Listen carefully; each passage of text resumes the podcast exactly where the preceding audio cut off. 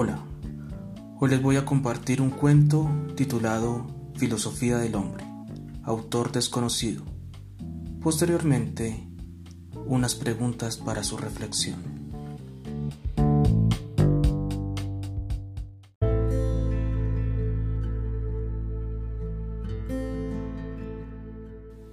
Filosofía del Hombre En un lejano rincón del mundo vivía un hombre solitario en una humilde choza en las afueras de un reino, acostumbrado a una vida de privaciones y sufrimientos. Se había quedado solo hacía mucho tiempo y nadie lo visitaba. Se sentía muy deprimido y había dejado de comer, y acostado en su mísera cama, decidió dejarse morir.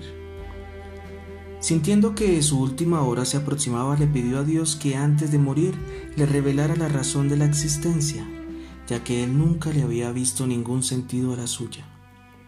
Esa noche, mientras dormía, se cumplió su deseo, y en sueños vio al Supremo que se acercaba a él y se sentaba a su lado dispuesto a conversar.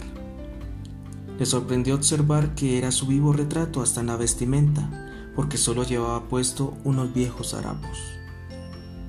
Casi podía asegurar que era el mismo, de no haber sido por el halo de luz que lo rodeaba. Vine porque sentí que querías preguntarme algo importante, le dijo Dios. Sí, me doy cuenta que no me queda mucho tiempo en este mundo y quería saber el propósito de esta vida que para mí ha sido tan difícil. Quiero que sepas que esta vida es una oportunidad que te ofrecí cuando naciste, para que la disfrutaras hasta el fin de tus días. Vaya oportunidad que me diste, la de vivir una vida de privaciones y sufrimientos. De haberlo sabido y si hubiera podido decidir, hubiera preferido no haber nacido eres un ingrato.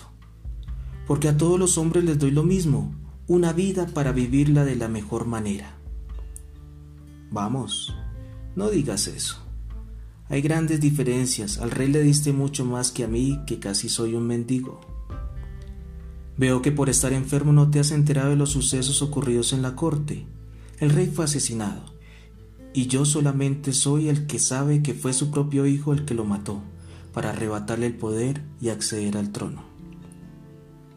Otro motivo para pensar lo absurdo de esta vida, la tragedia de un hombre todavía joven, poderoso y rico que teniendo todo, pierde la vida, aunque hay que reconocer que tuvo una vida placentera.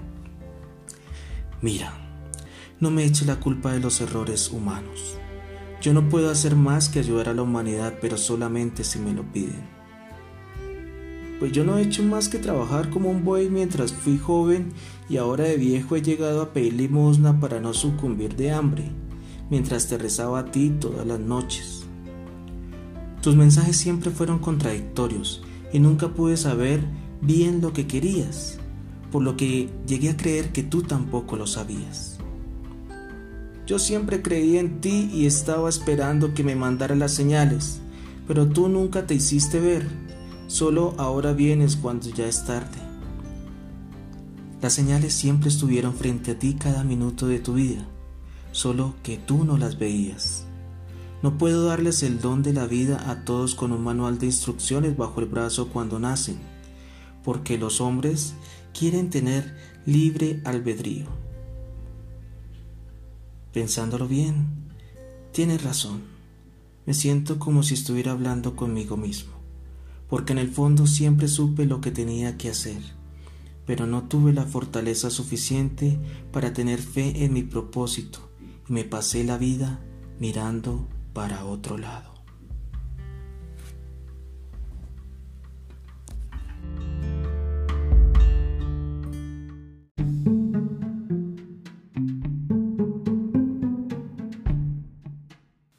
Reflexión ¿Comprendes el sentido de tu vida? Tú creyente, ¿eres consciente de lo que pides?